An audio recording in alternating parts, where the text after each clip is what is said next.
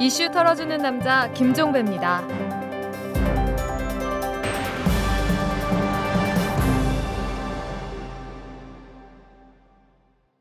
7월 24일 화요일에 보내드리는 이탈남입니다. 가계부채가 정말 심각한 양상으로 치닫는 것 같습니다. 카드사 대출자 가운데 30일 이상 연체한 사람의 비율이 지난해 1월 4.5%에서 올해 5월 5.6%로 올랐습니다. 캐피털사의 경우에는 6.1%에서 8.2%로 저축은행은 12.2%에서 14.9%로 치솟았고요. 카드사, 캐피털사, 저축은행 이런 그 금융기관들을 통틀어서 제2금융권이라고 불리죠. 이런 곳을 이용하는 고객은 신용도가 상대적으로 낮은 서민들입니다. 따라서 제2금융권의 연체자 비율 급증은 서민 가게가 그만큼 힘들어지고 있다는 뜻을 담고 있습니다. 그래서 한 말씀 드리겠습니다.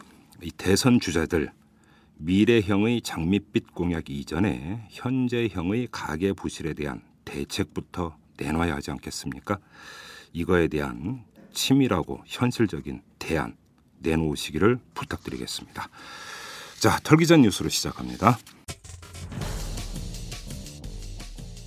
대검찰청 저축은행 비리 합동수사단이 최근에 우재창 전 민주통합당 의원을 소환 조사했습니다. 우재창 전 의원은 영업정지된 미래저축은행 김찬경 회장으로부터 수천만 원의 금품을 수수한 혐의를 받고 있는데요. 우재창 전 의원은 지난 4.11 총선에서 낙선하기는 했지만 올해 초까지는 금융위원회와 금융감독원 등을 관할하는 국회 정무위원회에서 활동을 했고 야당 간사를 지내기도 했던 그런 인물입니다. 저축은행 비리 도대체 끝이 어딜까요? 보이지가 않습니다. 이명박 대통령이 이르면 26일에 친인척 측근 비리와 관련해서 대국민 사과를 할 것으로 알려졌습니다. 청와대 핵심 관계자는 이명박 대통령의 친형인 이상득 전 의원에 대한 검찰의 기소가 이루어지는 대로 이명박 대통령의 대국민 사과가 있을 것이다. 이렇게 전했는데요. 검찰은 오는 26일 또는 27일에 이상득 전 의원을 기소할 예정이라고 합니다. 글쎄요, 이 사과 이전에 고백부터 해야 하지 않을까요? 대선 자금 관련해서 말이죠. 시중은행들이 대출 시 학력이 낮을수록 더 많은 이자를 차등 부과한 것으로 감사원 감사 결과 드러났습니다. 신한은행의 경우만 놓고 보면 대출 시에 개인 신용을 평가할 때 고졸 이하는 13점, 전문대 졸업자는 38점, 대학 졸업자는 43점, 석 박사는 54점을 부여하는 식으로 학력이 낮으면 더 높은 이자율을 적용하거나 대출을 아예 거절했다고 합니다. 이에 따라서 2008년부터 2011년까지 신한은행의 개인 신용대출 가운데 7만 3,796건에서 학력 때문에 신용 등급이 낮게 평가돼서 17억 원의 이자를 더 부담을 했고 같은 기간 낮은 학력 때문에 신용 대출이 거절된 사례도 14,138건에 달하는 것으로 나왔다고 합니다. 이럴 때 하는 말이 있죠. 그래, 아예 염장을 질러라. 이런 말 말이죠. 지금까지 털기장 뉴스였습니다. 재벌과 모피아의 함정에서 탈출하라. 종횡무진 한국 경제. 재벌 개혁에 앞장서온 김상조 교수. 그가 한국 경제에 던지는 여덟 가지 질문. 우리가 몰랐던 한국 경제의 진실을 파헤칩니다. 더 이상 경제 권력자들의 눈속임에 속지 마세요. 종횡무진 한국 경제. 오마이뉴스가 만드는 책 오마이북. 이상으로 종결하겠습니다. 2009년도 2024차 전원회의 하겠습니다. 그러면 의견을 조금 더 들으시려고 하셔야죠. 왜 옛날 마음대로 독재, 독단하려고 하려고 독재했다고 좋습니다. 2년 반 만에 아파트를 사고 팔고 사고 팔고 하면서 부당 이익을 4,500만 원을 취합니다. 이런 게 전형적인 부동산 투기라는 겁니다. 1년 만에 13kg이 늘어서 병무청 신체검사 4급 판정 기준 113kg과 정확히 일치함에 따라서 공익근무요원으로 판정받았습니다. 그렇게 인권위원장 또 하고 싶어요? 모든 사람이 다 반대하는데 그거 좀 지금 하는 거 노초 아니에요? 주어진 기회를 최선을 다해서 봉사하려고 합니다. 최선을 다.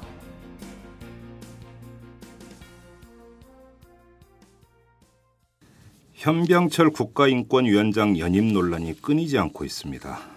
그에 대한 인사청문회를 열었던 여야는 청문 경과 보고서를 채택하지 않기로 한 반면에 청와대는 결격 사유가 없다면서 임명 강행 의사를 분명히 했습니다. 이또이 현병철 연임 반대와 국가 인권위 바로 세우기 전국 긴급행동의 회원들이 어제 오전이었죠. 이 박근혜 후보 사무실에서 기자회견을 열려다가 이들의 건물 지짐을 막는 경찰과 마찰을 빚기도 했습니다. 현병철 이 사람의 연임을 놓고 곳곳에서 감론을박과 물리적 충돌까지 나타나고 있는 건데요. 오늘은 이 문제를 털어보도록 하겠습니다. 지금 스튜디오에 관련 단체 인사 두 분이 나오셨는데요. 한 분 한 분 소개해 드리도록 하겠습니다.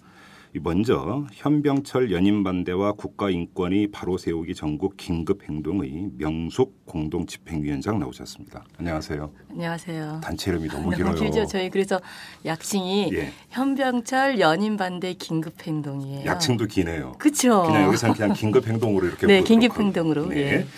그리고 인권의 독립성 수호를 위한 법학 교수 모임의 총무를 맡고 계시는 홍상수 숙명여대 교수도 나오셨습니다. 안녕하세요, 교수님. 예, 안녕하십니까. 이 이름 역시 깁니다. 예, 저희는 약칭이 없습니다. 근데 우리가 그냥 할 때는 인권의 독립성 수호 모임이래.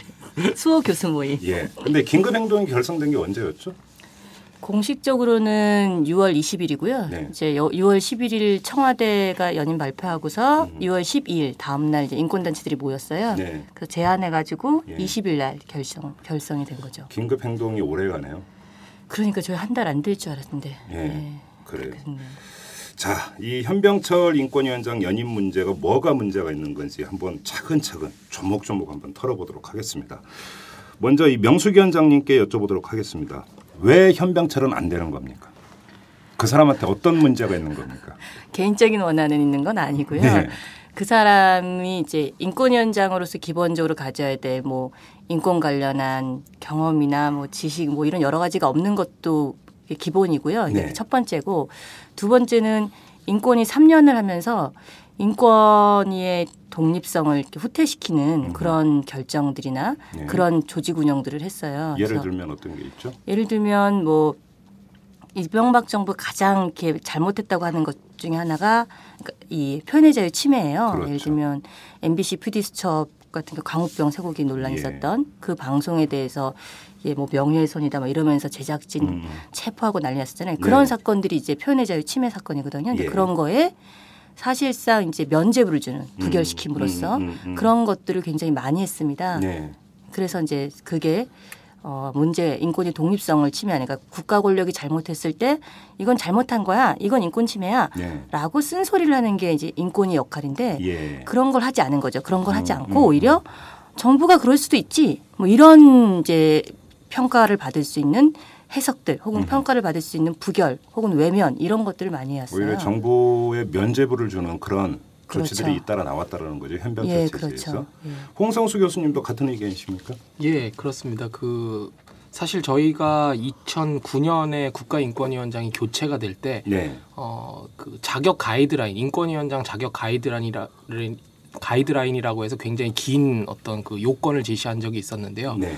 사실 그 요건을 이번에는 써먹을 우리가 필요조차 없는 음. 그러니까 기본적인 어떤 자격 요건도 갖추고 있지 않기 때문에 네. 사실은 우리 국가인권위원회 법에도 인권에 관한 전문적인 지식과 경험을 갖춘 자라고 이미 요건이 되어 있거든요. 네. 근데 그런 어떤 최소한의 법률적인 요건조차 가주 갖추지 못한 음, 음. 어, 인사기 때문에 이제 뭐 반대할 수밖에 없는 그런 상황입니다. 그런데 이제 그 현병철 위원장 요번에 연임이고 3년 전에 이제 그 처음으로 그 임명이 되는 과정에서도 현병철 위원장은 인권에 대한 전문성이 없다. 관련 전공한 것도 아니고 경력 있는 것도 아니다. 이런 그 지적이 그때도 나왔었었는데 네. 인권과 관련한 그 지식과 경력이라고 하는 것들이 어쩌면 인권은 상식의 문제 아닙니까? 네. 그런데 오히려 이제 그 전문성이 강조가 돼야 되는 이유는 어디에 있는 거죠? 그 저희는 그래서 정확히 표현하면 인권 관련 경험과 인권 감수성 뭐 이렇게 사실 네. 표현하는 게 더 정확하다. 예, 예. 예. 그런 의미라고 생각하는데 예를 들면 이제 아무리 뭐 법학자라고 해도 인권을 다 아는 건 아니죠. 왜냐면 인권이 법의 테두리가 아니니까. 네. 그런데 이제 인권 관련 활동들이 있죠. 예를 들면 뭐 이제 뭐 장애인 인권 관련한 음. 혹은 청소년 인권 관련한 법률을 제정할 때 같이 한다던가 아니면 네. 그런 구제 사업에 같이 한다든가 이제 이럴 때 변호사든 법학 교수든 이제 그럴 때는 인권 관련 경험이 있다고 할 수 있겠죠. 근데 네. 그런 게 전혀 없는 인물인데 음. 법학자는 혹은 변호사는 인권 관련 전문성이다 라고 얘기할 수 없는 거고요. 음, 그래서 사실 현재 인권의 문제점 중에 하나가 법조인이 많아요. 교수들, 그러니까 법학 교수거나 그렇죠. 아니면 변호사 출신이거나 예, 예. 변호사이거나 그래서 그런 것들이 또 문제가 되는 거죠. 음. 홍성수 교수님, 그 현병철 위원장이 법학자는 맞잖아요. 그렇습니다. 상법을 전공을 했던 거예요. 민법을 민법을. 전공을 했었던 거예요. 예. 민법과 인권이 뭐 직접적인 상관관계가 없더라도 어느 정도는 연관이 있다고 봐야 되는 거 아닌가요? 예, 민법을 공부하셨더라도 이제 인권하고 관련이 있을 수는 있습니다. 예를 네. 들면 뭐 소유권 문제나 뭐 음, 음. 어떤 임대차 문제라든가 이런 거에서 약자의 편에 서 왔다면은 이제 뭐 그럴 수 있는데요. 네. 이분의 어떤 연구 경영이나 이런 거에서는 그런 게 전혀 보이지가 않고요. 어. 예. 그리고 특히 이제 우리가 국가인권위원회를 만든 거는 사실은 어떻게 보면 사법부나 행정부도 어, 국민의 기본권을 보장하기 위해서 노력을 하지만 네. 그거보다는 한 발 앞서서 예. 또는 한 발 더 나아가서 인권을 수호하라라고 하는 그런 목적을 가지고 국가인권위원회를 만든 것이기 때문에 예. 단순히 법을 안다는 것만으로는 부족하고요. 예. 그 이제 기존의 법을 또는 기존의 판례를 어, 좀 더 이제 인권의 관점에서 견인해내고 뭐 이런 역할을 해줘야 되는데 네. 단순히 나는 법을 공부했다 이런 거 가지고는 뭐 자격이 된다고 전혀 할 수가 없고 예. 그러니까 이제 명숙님 말씀하신 것처럼 사실은 그런 어, 인권이 법률주의가 인권의 어떤 기능을 굉장히 마비시켜 왔던 그런 측면이 분명히 있거든요. 인권을 너무 법률적으로만 해석한다. 예, 그렇습니다. 그럴 거면 뭐 사법부만 있어도 사실 되는 거죠. 굳이 그렇죠, 이런 그렇죠. 기구를 예, 만들 필요가 예, 없는 예, 거거든요. 예, 예. 음. 자 그런데 여기서 또 한 가지 그 제가 한번 문제 제기를 하겠습니다. 그 인권위원회가 중요한 거지 인권위원장은 이제 그 후순위인 것 같은데 이- 그러면 위원장 한 사람이 누가 되느냐에 따라서 국가인권위원회가 좌지우지 된다는 것도 이건 사실 불행 아닙니까? 어찌 보면 웃기는 일이고 그런데 여기서 한번 제가 여쭤볼게요. 인권 국가인권위원장이 국가인권위원회의 활동에 어느 정도까지 영향을 미칠 수 있기 때문에 이렇게 중요한 것으로 지금 파악을 하고 있는 겁니까? 먼저 왜냐하면 네. 인권위원들도 있잖아요. 그렇죠. 예. 그러니까 한 그 저희 나라에서 인권위원이 지금 11명 있어요. 음. 그 중에 상임위원 3명이 있고 위원장이 네. 있어요. 그러니까 상근하면서 인- 인권에 관한 업무를 보고 있는 사람이 4명이고 나머지가 이제 비상임위원이신데요. 근데 인권위원장이 현재 사무처나 뭐 이런 총괄을 하고 있어요. 그래서 음. 그런 점에서 영향력이 굉장히 강합니다. 그러니까 예를 들어서 뭐 인권 침해 실태 조사나 이런 데 있어서도 위원장이 입김이 작용할 수 있는 거죠? 인사권을 행사할 수 있기 그렇죠. 때문에 예. 뭐 조사관들이 무언가를 조사하거나 음. 할때 음. 압력을 행사할 수 있는 거죠. 지난번에 이제 그렇죠. 많이 예, 밝혀졌던 예, 예, 예. 용산 사건에 대해서 음. 위원장이 직접 이거 안건으로 올리지 마라 무슨 서를 써, 써서라도 이런 지시들이 있었죠. 뭐 독재라고 해도 그냥 예. 그 얘기 하기 전에 이제 예, 그런 그 전에. 일이 있었던 거죠. 음. 예. 그렇기 때문에 어, 이제 어. 중요한 거고요. 그다음에 그래서 이제 우리나라만 그런 게 아니라 어, 국가인권기구에 관한 이제 국제 가이드라인 중에 예. 이제 파리온치라고 있어요. 예. 그런 구- 국제기구에서 그런 가이드라인을 좀 만들어요. 여러 음, 음, 음. 국가인권기구에 관해서. 음. 근데 그때 이제 인권위의 독립성 중에 하나를 이제 여러 가지 중에 세 가지를 보는데요. 뭐 조직의 독립성, 그다음에 예산의 독립성, 음. 예. 운영의 독립성, 그리고 인권위원 구성의 독립성 이렇게 네 가지를 잡는데 예. 그 중에 이제 구성의 독립성에 해당하는데 음. 구성원들이 인권위원도 그렇고 조사관도 그렇고 그런 독립성을 수행할 수 있는 인물로 음. 그리고 사회적 다원성을 어, 바탕으로 한 인물로 구성될 때 인권위가 제대로 독립성을 가질 수 있다 이런 기준을 내세운 이유도 그 사람들이 조사하고 그 사람들이 결정하기 때문이죠. 네. 음, 그래요. 홍성수 교수님 그러면 인권위원회 조직이 그 현병철 위원장 체제가 그러니까 들어선 이후에 많이 변했습니까 실제로 구성이나 이런 게? 예, 사실 이제 아까 말씀하셨던 것처럼 원래는 인권위원회는 위원회 조직이기 때문에 네. 이 합의제 기구죠. 그래서 예. 이제 합의한 내용을 가지고 사무처를 지휘해야 하는데 네.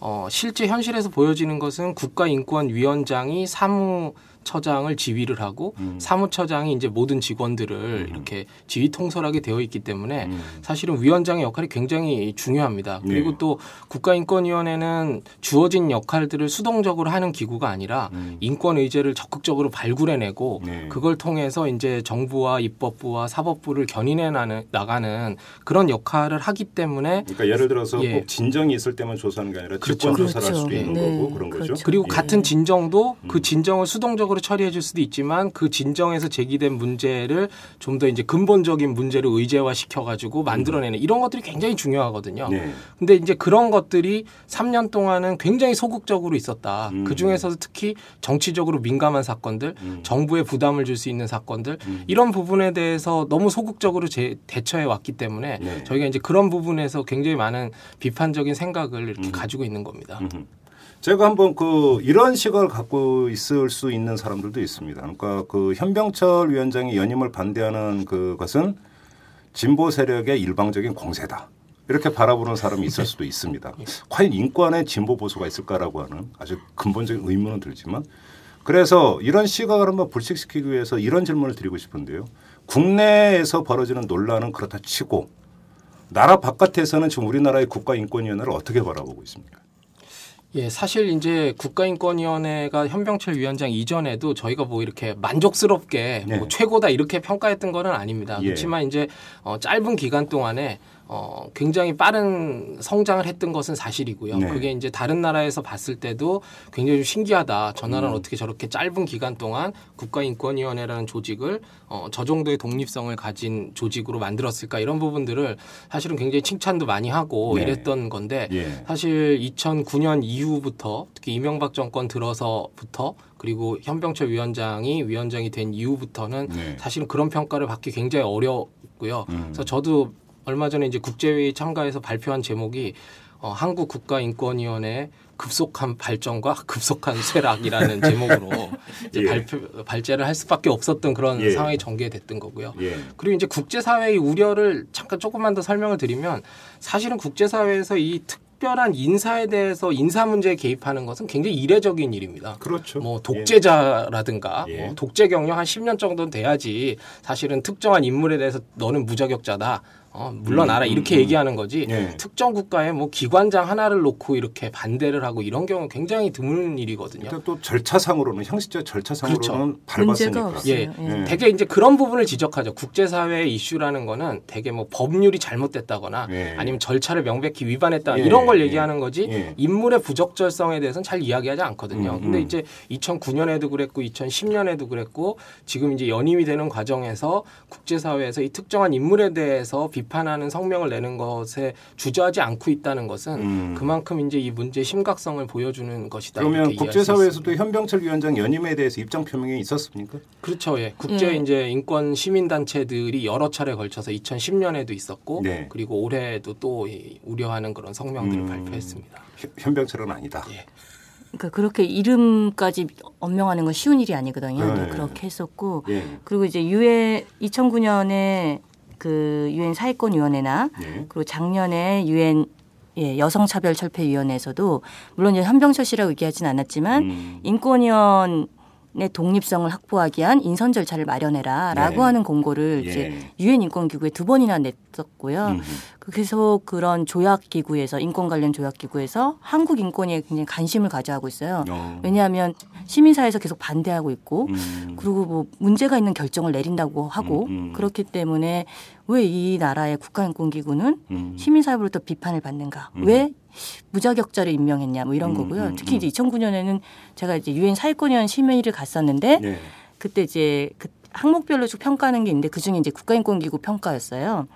이제 무자격자가 인, 그러니까 한, 인권 관련 경험이 전혀 없는 사람을 네. 인권 연장을 했다. 이게 이제 음. 엔조의 입장이었어요.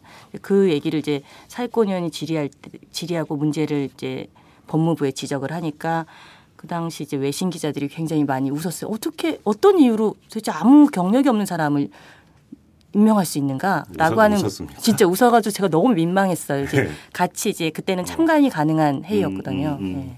그 나라 망신이라는 얘기. 그렇죠. 네.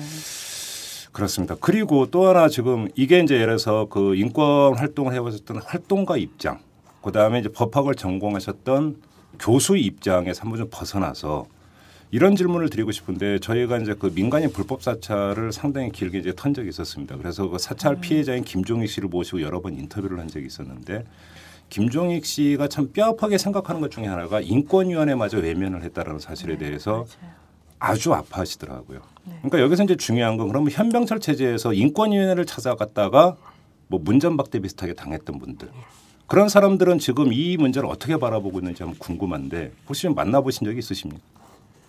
많이 보죠. 특히 이런 사건 되면 예. 예 저는 이제 인권운동 사랑방이라는 단체 네. 있는데 전화가 와요. 어. 전화가 오거나 음, 뭐 음. 이렇게 음. 이제 고생한다. 나도 이런 일 있었고 인권위가 제대로 못해서 이런 이제 개개인의 음, 음. 전화가 오시는 경우도 있고, 음. 그러니까 뭐 지지 메시지기도 하고, 음. 혹은 이제 어 억울했던 경험에 대한 호소이시기도 한데요. 음. 이제 인권위가 사실은 이제 믿을 만한 곳이 없으니까 인권위를 간 건데 네. 인권위에서도 이거는 아니다라고 얘기했을 때 음. 사실 도대체 뭘 믿지? 뭐 이런 음. 음, 음. 자괴감? 음. 저는 이제 그런 것들이 이제 인권이라는 것도 저, 결국에는 국가 기구화 될 때는 인권이 아니게 되구나라고 하는 음. 그런 것으로 개개인에게 다가가기 음, 때문에 음, 음. 더 심각한 문제라고 음. 생각을 해요. 네. 자, 그러면 제가 여기서 한번 그 단도직입적으로 한번 질문드리겠습니다. 그런데 왜 이명박 대통령이 이렇게 문제가 많다고 국내외적으로 한 목소리로 지적하는 사람은 한 번도 아니고 연임을 해서 임명을 하려고 하는 걸까요? 그 마인드는 어떤 거라고 파악을 하십니까? 왜 웃으십니까? 저희도 참 신기해서요. 그 딱 두 분이 예. 또 이명박 대통령과 한병철 두 분이 예. 자격이 있다고 그렇게 생각하시니까 너무 신기하더라고요. 그래서 왜 그런지 저는 잘 모르겠는데요. 이제 예. 뭐 이명박 대통령이 생각하시기에는 음. 어쨌든 한병철 씨는 뭐 이렇게 언제 그러니까 눈짓만 줘도 알아서 그런 거 있잖아요. 이제 이른바 복심. 그렇죠. 복심이기도 하고 뭐 한번 강아지 같은 거 키워보신 적 있으신지 모르겠는데 강아지랑 친해지면 강아지한테 이렇게 손짓만 해도 알아서 이렇게 막 뒤집어지고 꼬리치고 막 이러잖아요. 아, 예, 예, 예, 예. 예. 어쨌든 어, 적당한 섬 위원장이 들으면 예. 되게 기분 나쁠 말씀. 아, 뭐 그렇다는 건 아니지만 예, 예. 그래서 알아서 음. 이 이제 아 이거는 이명박 정부한테 좀 문제가 되겠구나. 음. 아 이거는 피해야 되겠구나. 음. 이런 것들을 너무나 알아서 예. 예, 청와대 의견에 잘 따르고 하니까 음, 음, 음. 그런 게 아닐까 싶고 뭐 그렇지 않고서야 이렇게 시민사회가 국내가 다 반대하는데 어떻게 연임까지 시킬 수 있는지는 음. 잘 모르겠어요. 홍상수 교수님은 어떻게 파악하세요? MB의 마인드를 어떻게 파악하십니까? 글쎄 저희도 처음에 이제 임명이 됐을 때 굉장히 많이 놀랐거든요. 네. 전혀 사실은 이쪽에서 알려지지 않은 분이 음. 어 이제 임명이 되는 걸 보면서 굉장히 많이 놀랐고 근데 기대를 안 했지만 사실 이런 기대는 있었습니다. 혹시 너무 잘 모르기 때문에 네. 또 그냥 중립적인 입장에서 정말 사무처 직원들이 열심히 해오는 것들 이렇게 격려해주고 음. 또 외풍도 막아주고 뭐 이런 역할을 할 수 없는 건 아니거든요. 잘 몰라도. 네. 그렇지만 이제 그 정말 기대했던 여러 가지 기대가 있었지만 안 좋은 기대 쪽으로 어, 그 기대를 충족시켜주는 그런 역할들을 사실상 했고요. 음. 그걸 보면서 이제 어떤 생각이 들었냐 하면 사실 저희는 그런 생각을 하거든요. 인권에 대한 전문성과 경험을 많이 갖추신 분도 사실은 정권의 외압에 버티는 게 쉽지가 않다라고 음. 많이 얘기를 음. 하는데 음. 음. 역시 이제 그런 신념과 의지가 없는 분이 됐을 때는 당연히 이제 그 외풍에 너무 쉽게 무너질 수밖에 없고 또 이제 어떻게 보면 어 그럴 만한 인사를 그 이명박 대통령이 또 임명을 했고 뭐 또 그쪽 입장에서 본다면은 3년 동안 뭐 나름대로 그 역할을 충실히 다했다라고도 볼 수 있는 그런 음.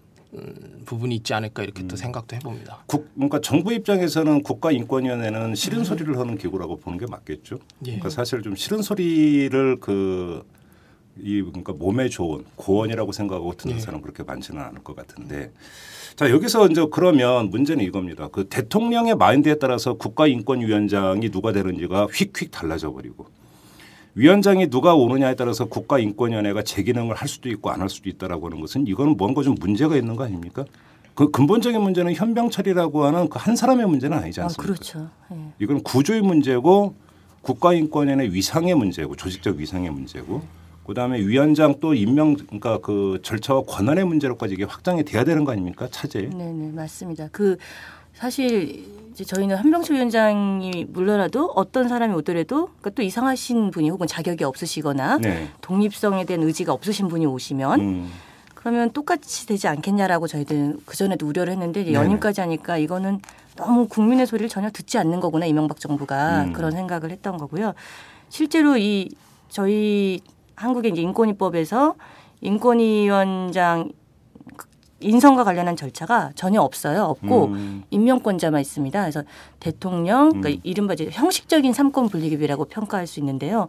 뭐 대통령이 지명하고 예. 여야 국회에서 하고 입법부, 그러니까 예. 행정부, 입법부, 사법부로서 대법원장이 지명하고 이렇게 세 군데서 각각 해서 열한 명이 되고 있습니다. 인권위원들. 네, 예. 같이 포함해서 예. 그러다 보니까 이제 그 임명권자만 있기 때문에 어떤 기준에 의해서 어떤 사람을 공개적으로 추천하고 음. 그 속에서 검증자들을 거쳐서 임명한다. 이런 절차가 있는 게 아니야. 딱 임명권자만 네. 있어요. 그러다 예, 예. 보니까 어, 임명권자가 자기가 뭐 적절하다고 생각하든 혹은 뭐 보온을 하고 싶다던가 음. 아, 이건 음. 여러 뭐 의중은 뭔지는 모르겠으나 음, 음. 그런 거에 따라 누구든 간에 인권이 원이 되거나 인권위원장이 될 수 있어요. 그래서 그게 가장 큰 문제고 음. 두 번째는 한병철 씨의 문제도 있지만 사실 이명박 정부처럼 국가인권위원회 같은 성가신 기구는 없었으면 좋겠다라고 생각하시는 분은 네. 이런 일을 계속 하실 거라는 거죠. 예를 들면 음, 음, 음. 한병철 인권위원장 임명만이 아니라 이명박 정부 이후에 계속 문제가 됐었는데요. 그 문제였던 거 뭐냐면 2008년에 인수위 시절에 대통령이 대통령 직속 기구 하려고 했어요. 이게 이제 그랬죠. 예. 네, 헌법상 독립 기구는 아니에요. 왜냐하면 음. 헌법은 예전에 만들어졌고 그러니까 이건 당연히 예산을 받으니까 행안부 소속이야 이런 생각이 있으신 거죠. 엄청난 네. 논란이 있었었죠. 그렇죠. 예. 그게 있었고 두 번째가 이제 조직 축소였어요. 2008년에 음, 이제 예. 인수위, 2009년에 조직 축소, 예. 그다음에 인권위원장 이런 식이거든요. 그래서 조직에 대한 예산에 대한 그다음에 구성에 대한 이렇게 계속 이렇게 공격을 해오신 게 음. 이명박 정부가 인권위를 흔들었던 네. 그런 거라고 생각이 들고요. 그래서 예. 그런 부분에서 인권위 독립성을 확보하게 하는 그런 법 개정의 문제도 음. 같이 풀어야 되는 거라고 생각을 해요. 음, 예. 그래요. 그러면 그 지금 대안이 있습니까? 그러니까 예를 들어서 지금 명숙 위원장께서 음. 제기했던 몇 가지 문제 중에서 일단 인권위원장과 인권위원회 이제 추천 권한 이 입법, 행정, 사법부로 이제 나눠져서 그, 그 통상적으로 대부분 그렇게 하는데 근데 그거 말고 다른 대안이 있을 수가 있나요?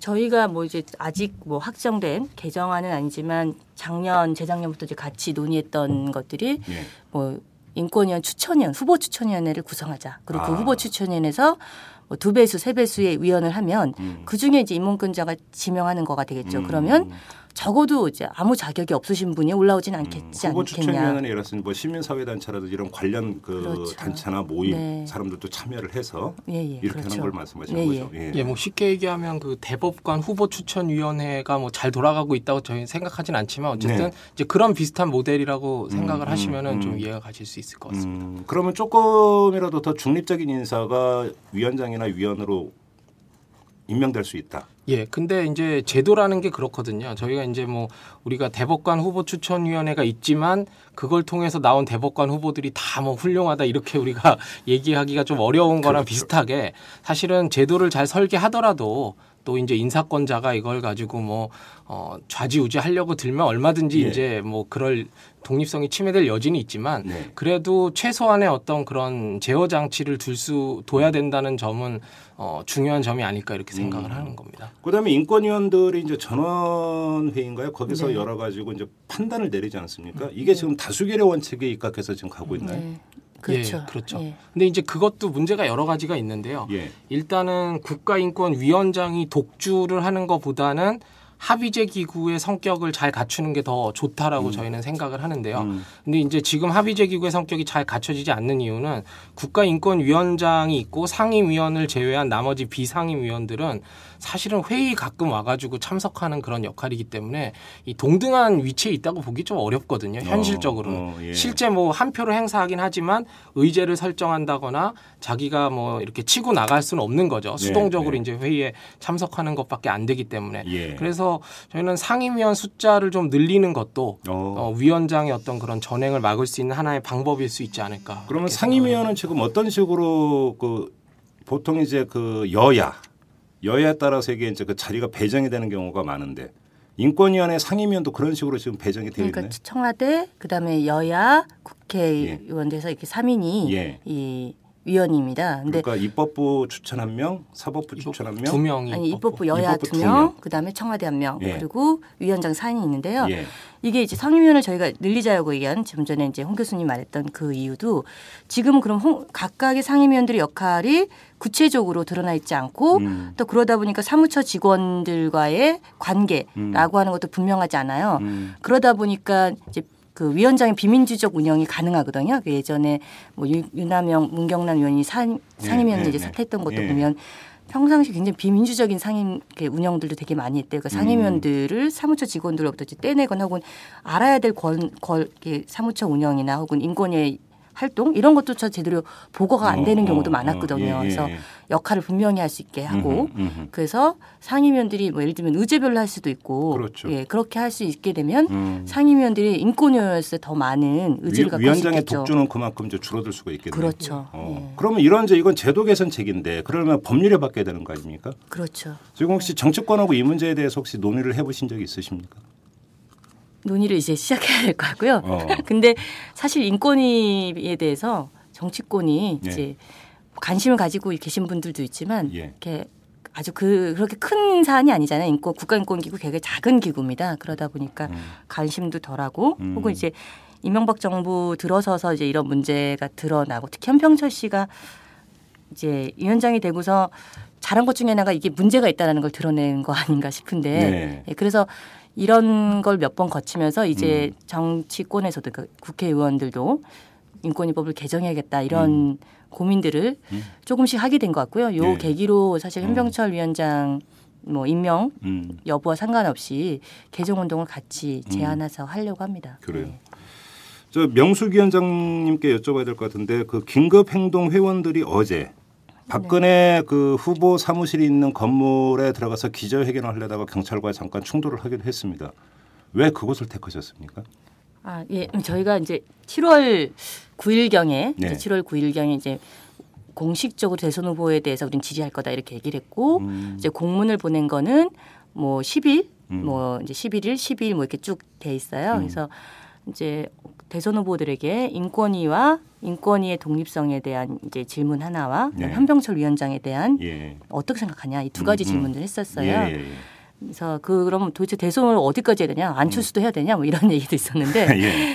그럼 공식 이 논란이 될 수 있으니까 후보 출마하겠다고 공식적으로 선언한 음. 공개적으로 선언한 음. 분하고 후보 등록을 한 사람들한테는 좀 공문을 어, 보내자 예, 이렇게 했는데 이른바 이제 문재인, 뭐 김두관, 손학규 뭐 이런 분들은 다 이제 김 뭐 김용환 씨까지 이거에 대한 현병철 위원장에 대한 연임이 적절하냐 음. 그리고 독립성을 만약에 이제 차기 정부에서 된다라고 하면 음. 어떻게 보장할 거냐 뭐 이런 음. 걸 질의했는데 답변이 뭐 짧게라도 다 왔어요. 네네네. 근데 박근혜 한나 새누리당 이제 후보 같은 경우는 전혀 답변이 없었고요. 아 그랬습니까? 네, 그래서 음.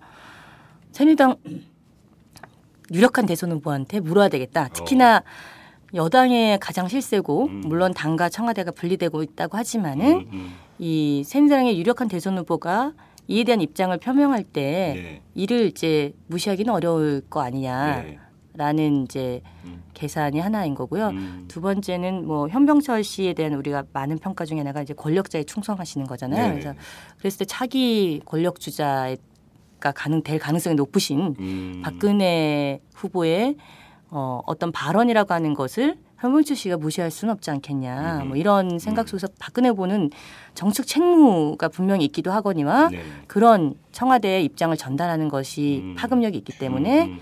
박근혜 후보는 이제는 답해야 한다. 음. 이런 의미로 이제 일요일 날 갔었고요. 그래서 네. 밤을 새서 기다렸습니다. 네. 그래서 월요일까 아침까지 기다렸는데도 월요일 아침까지도 답이 없었고 어제 어. 저녁까지도 공식적인 답은 없었어요. 근데 물론 비공식적인 거 뭐지 메시지가 있었습니까? 아니요 비공식적인 메시지 그래서 저희도 참 어려운데 예를 들면 네. 이상동 의원 같은 경우는 어제 SBS 라디오를 통해서 부적절한 인물이다 이렇게 얘기를 했어요. 근데 네. 이제 말씀하실 땐 이렇게 했어요.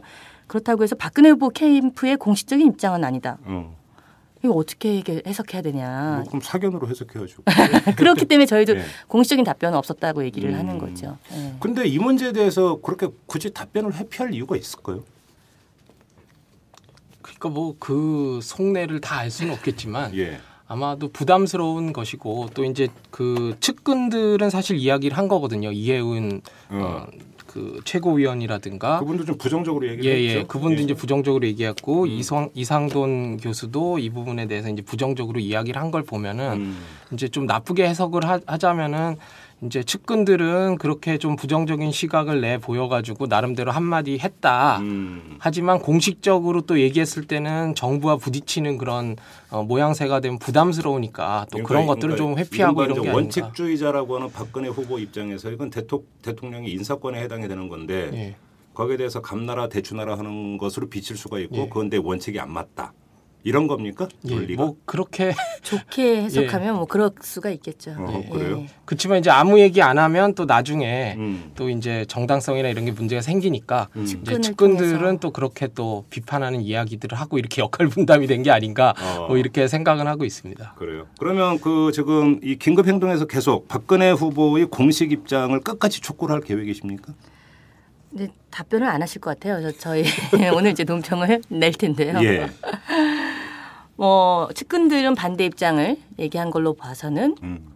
예, 지지는 아닌 것 같긴 한데 네. 그렇다고 지지 입장이라고 저희가 해석하기는 참 어렵다. 음. 어, 왜냐하면 공식적인 답변을 전혀 안 주셨기 때문에. 네. 예. 그래요. 그리고 차기 국정 운영을 하실 그러겠다고 이제 나오신 후보로서 예. 정치적인 책임감에서도 저는 얘기를 해, 야될 사안이라 생각하거든요. 근데 그런 거를 보여주지 못하셨다.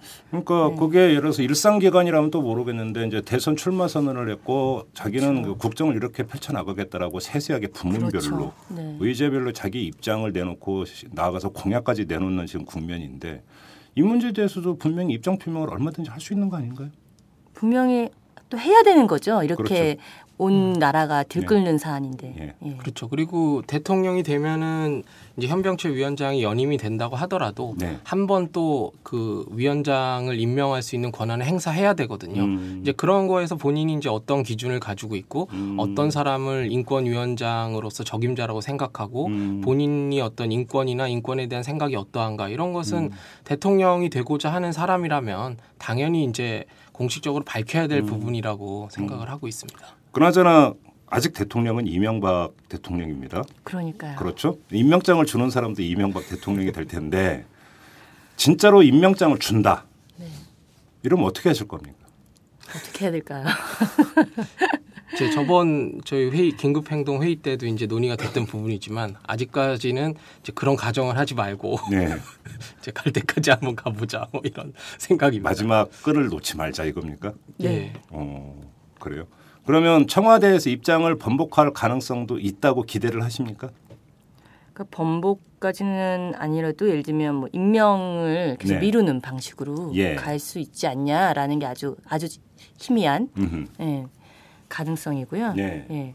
근데 그동안 이렇게 이명박 대통령의 국정 운영 스타일로 봤을 때는 한 번 결정한 건 뒤엎 이렇게 음. 비판이 있더라도 혹은 문제가 있더라도 음.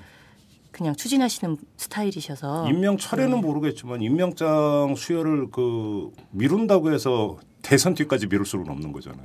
그렇죠. 네. 그잖아요. 그 전에는 어떤 식으로 끝장을 봐야 되는 거잖아요. 예. 그리고 실제로 인사청문 보고서 채택이 실패했지만 임명을 강행했던 케이스들이 있었거든요. 아, 그럼요. 예, 네. 있었죠. 그런 스타일로 봐서는 예. 어, 임명을 강행할 가능성이 현실적으로는 더 높고 음. 어, 저희는 어떻게든 그 가능성을 낮추기 위해서 노력을 하고 있고 음. 뭐 이런 상태.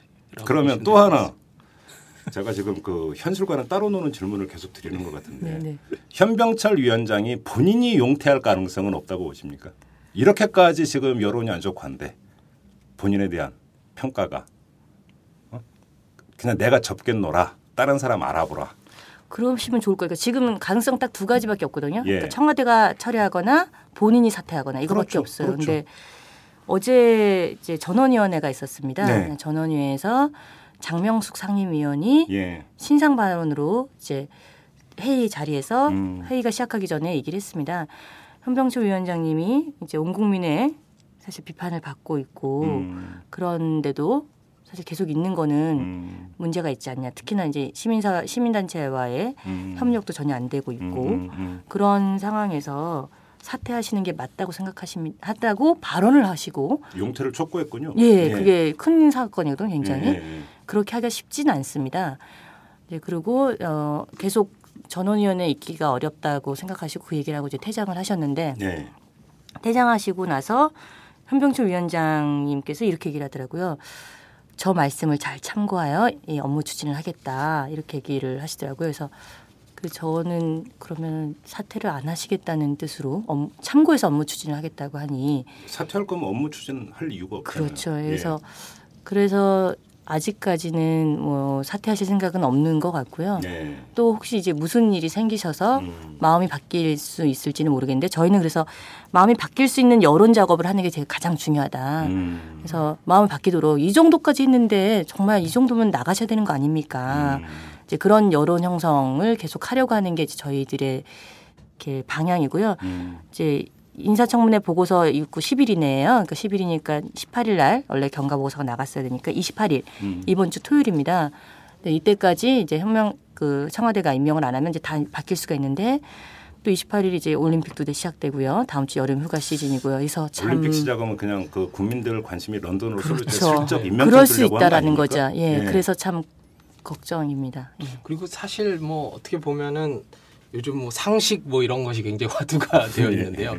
상식적으로 한번 보면 음. 뭐 업무를 잘했냐 못했냐 이건 뭐 주관적이라고 우리가 뭐 음. 주관적이라고 생각 안 하지만 음. 어쨌든 주관적이라고 치고 사실 2010년에도 위원들 수많은 위원들이 다 사퇴를 하고 네. 또 시민단체도 뭐 한두 개가 그런 게 아니라 뭐 300개, 400개, 음. 600개였죠 뭐 그때는 음. 뭐 이런 단체들 모여서 반대를 하고 음. 또 이번에도 어, 내부 조직원들도 사실 본인이 3년 동안 지휘했던 예. 그런 직원들조차도 등을 돌리고 예. 또 안에 있는 또 위원들이 공식 회의 석상에서 당신 그만두세요라고 이야기까지 음, 하고 음, 음, 음, 사실 이런 정도 상황이 왔으면은 음.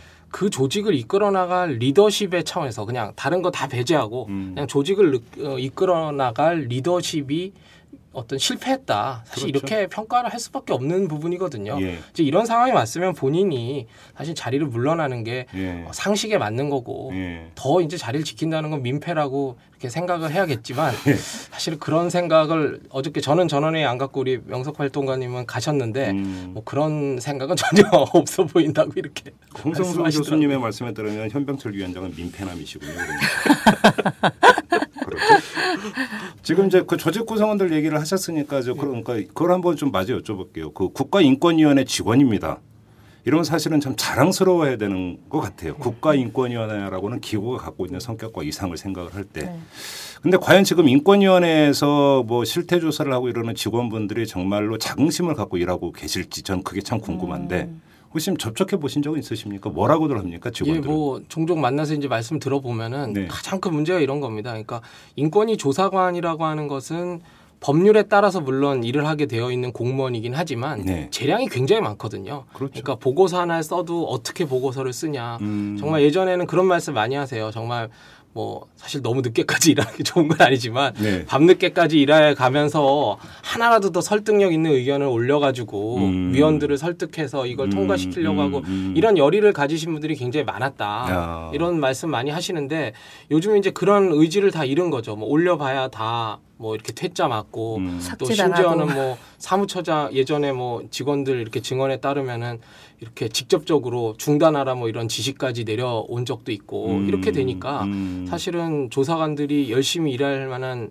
그런 의욕들을 너무 많이 잃었다. 어. 예, 그런 얘기들을 굉장히 많이 하십니다. 어. 근데 이게 굉장히 중요한 문제인 게 사실 이게 새로 만들어진 기구잖아요. 그렇죠. 그렇기 때문에 조사관의 역량이라는 게 계속 쌓여가던 상태였거든요. 그렇죠. 예. 예. 근데 이제 2008년 9년 경과하면서 또 굉장히 그 역량 있는 조사관들이 많이 또 인권을 떠나셨어요. 어. 이제 그런 부분도 굉장히 손실이고 음. 그나마 남아 계신 분들이 사실은 그 역사와 함께 역량을 축적해 온 건데 예. 이분들이 이제 자긍심을 잃고 어떤 분들은 뭐 틈만 나면은 다른데 또 뭐 이렇게 이직하려고 하시고 음. 이런 모습들을 보면서 참 현병철 위원장이 물러난다고 하더라도 음. 이 인권위를 또 다시 바로 세우기까지는 또 굉장히 또 많은 시간이 음흠. 소요가 될 것 같습니다. 음. 그리고 블랙리스트 얘기는 들으셨죠? 그때 이제 인권위 직원 블랙리스트를 예. 청와대가 예, 음. 청와대가 사실 당시 사무총장 뭐에 된 분한테 보여줬고 음.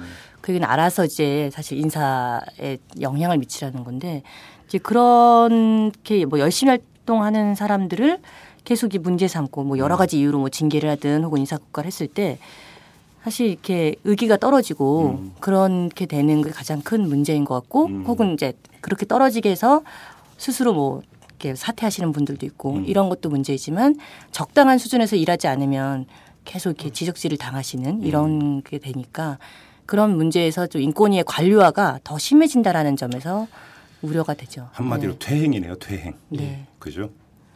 그 국가인권위원회 뭐 제 기억만 갖고 말씀드리면 거창한 뭐 여러 가지 역할 이런 것들은 뭐 여기서 굳이 얘기할 필요가 없는 것 같고 제가 참 그 좋게 봤던 것은 정말 평범한 그리고 힘없고 돈 없는 서민들이 가장 먼저 찾아가서 진정서를 내던 곳이 바로 국가인권위원회라고 하는 곳. 네. 그죠?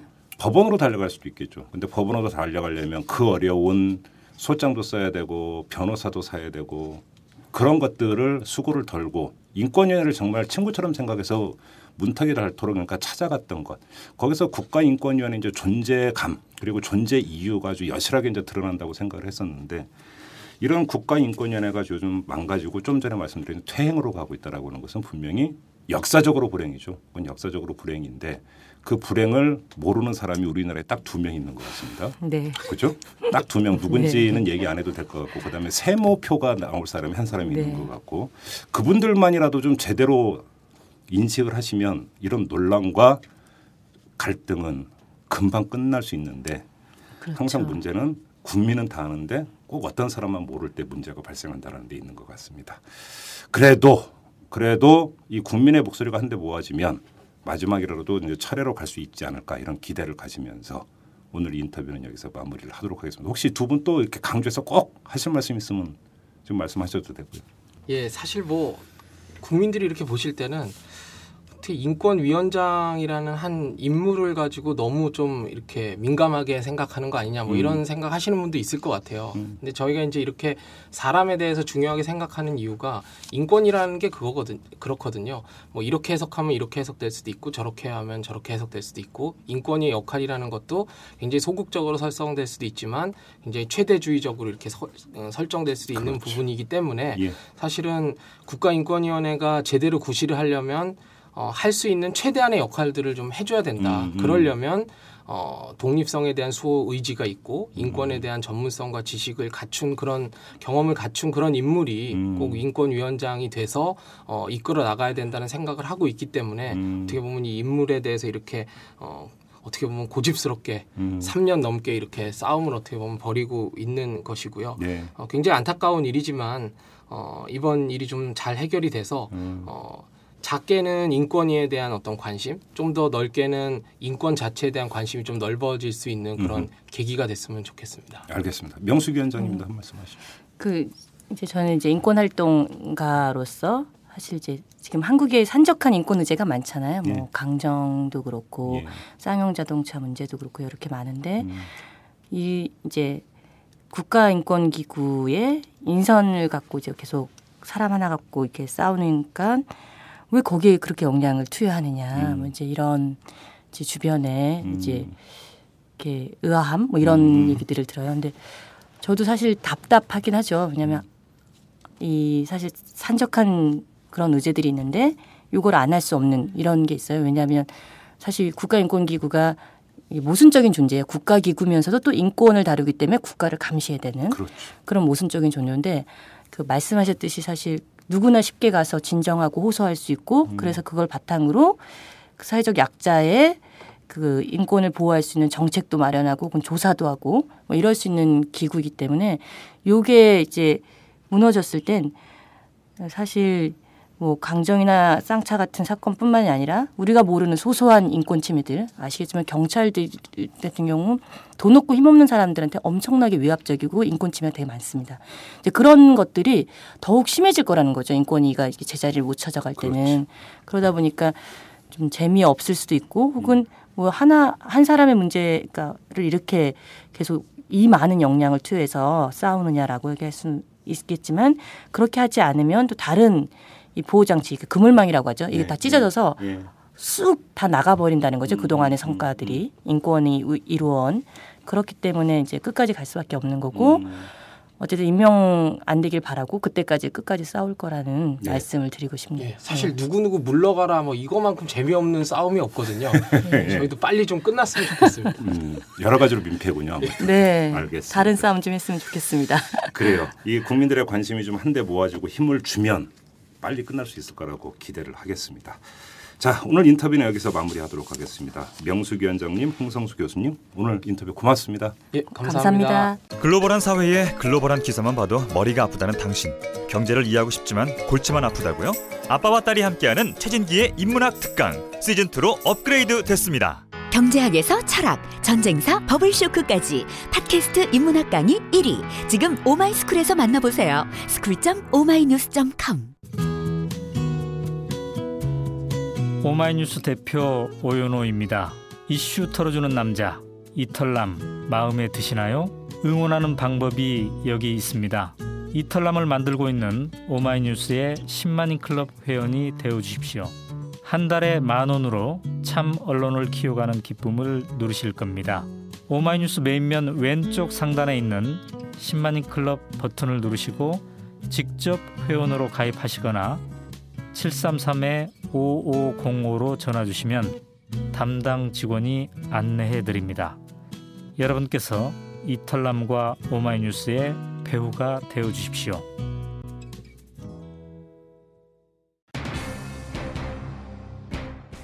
이명박 정부 들어서 유행했던 단어 가운데 하나가 국격이었죠.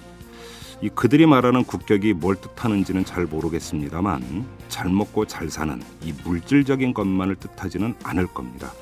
오히려 그 나라의 집단 지성과 같은 게 더 큰 고려 요소였을 거라고 추정을 합니다.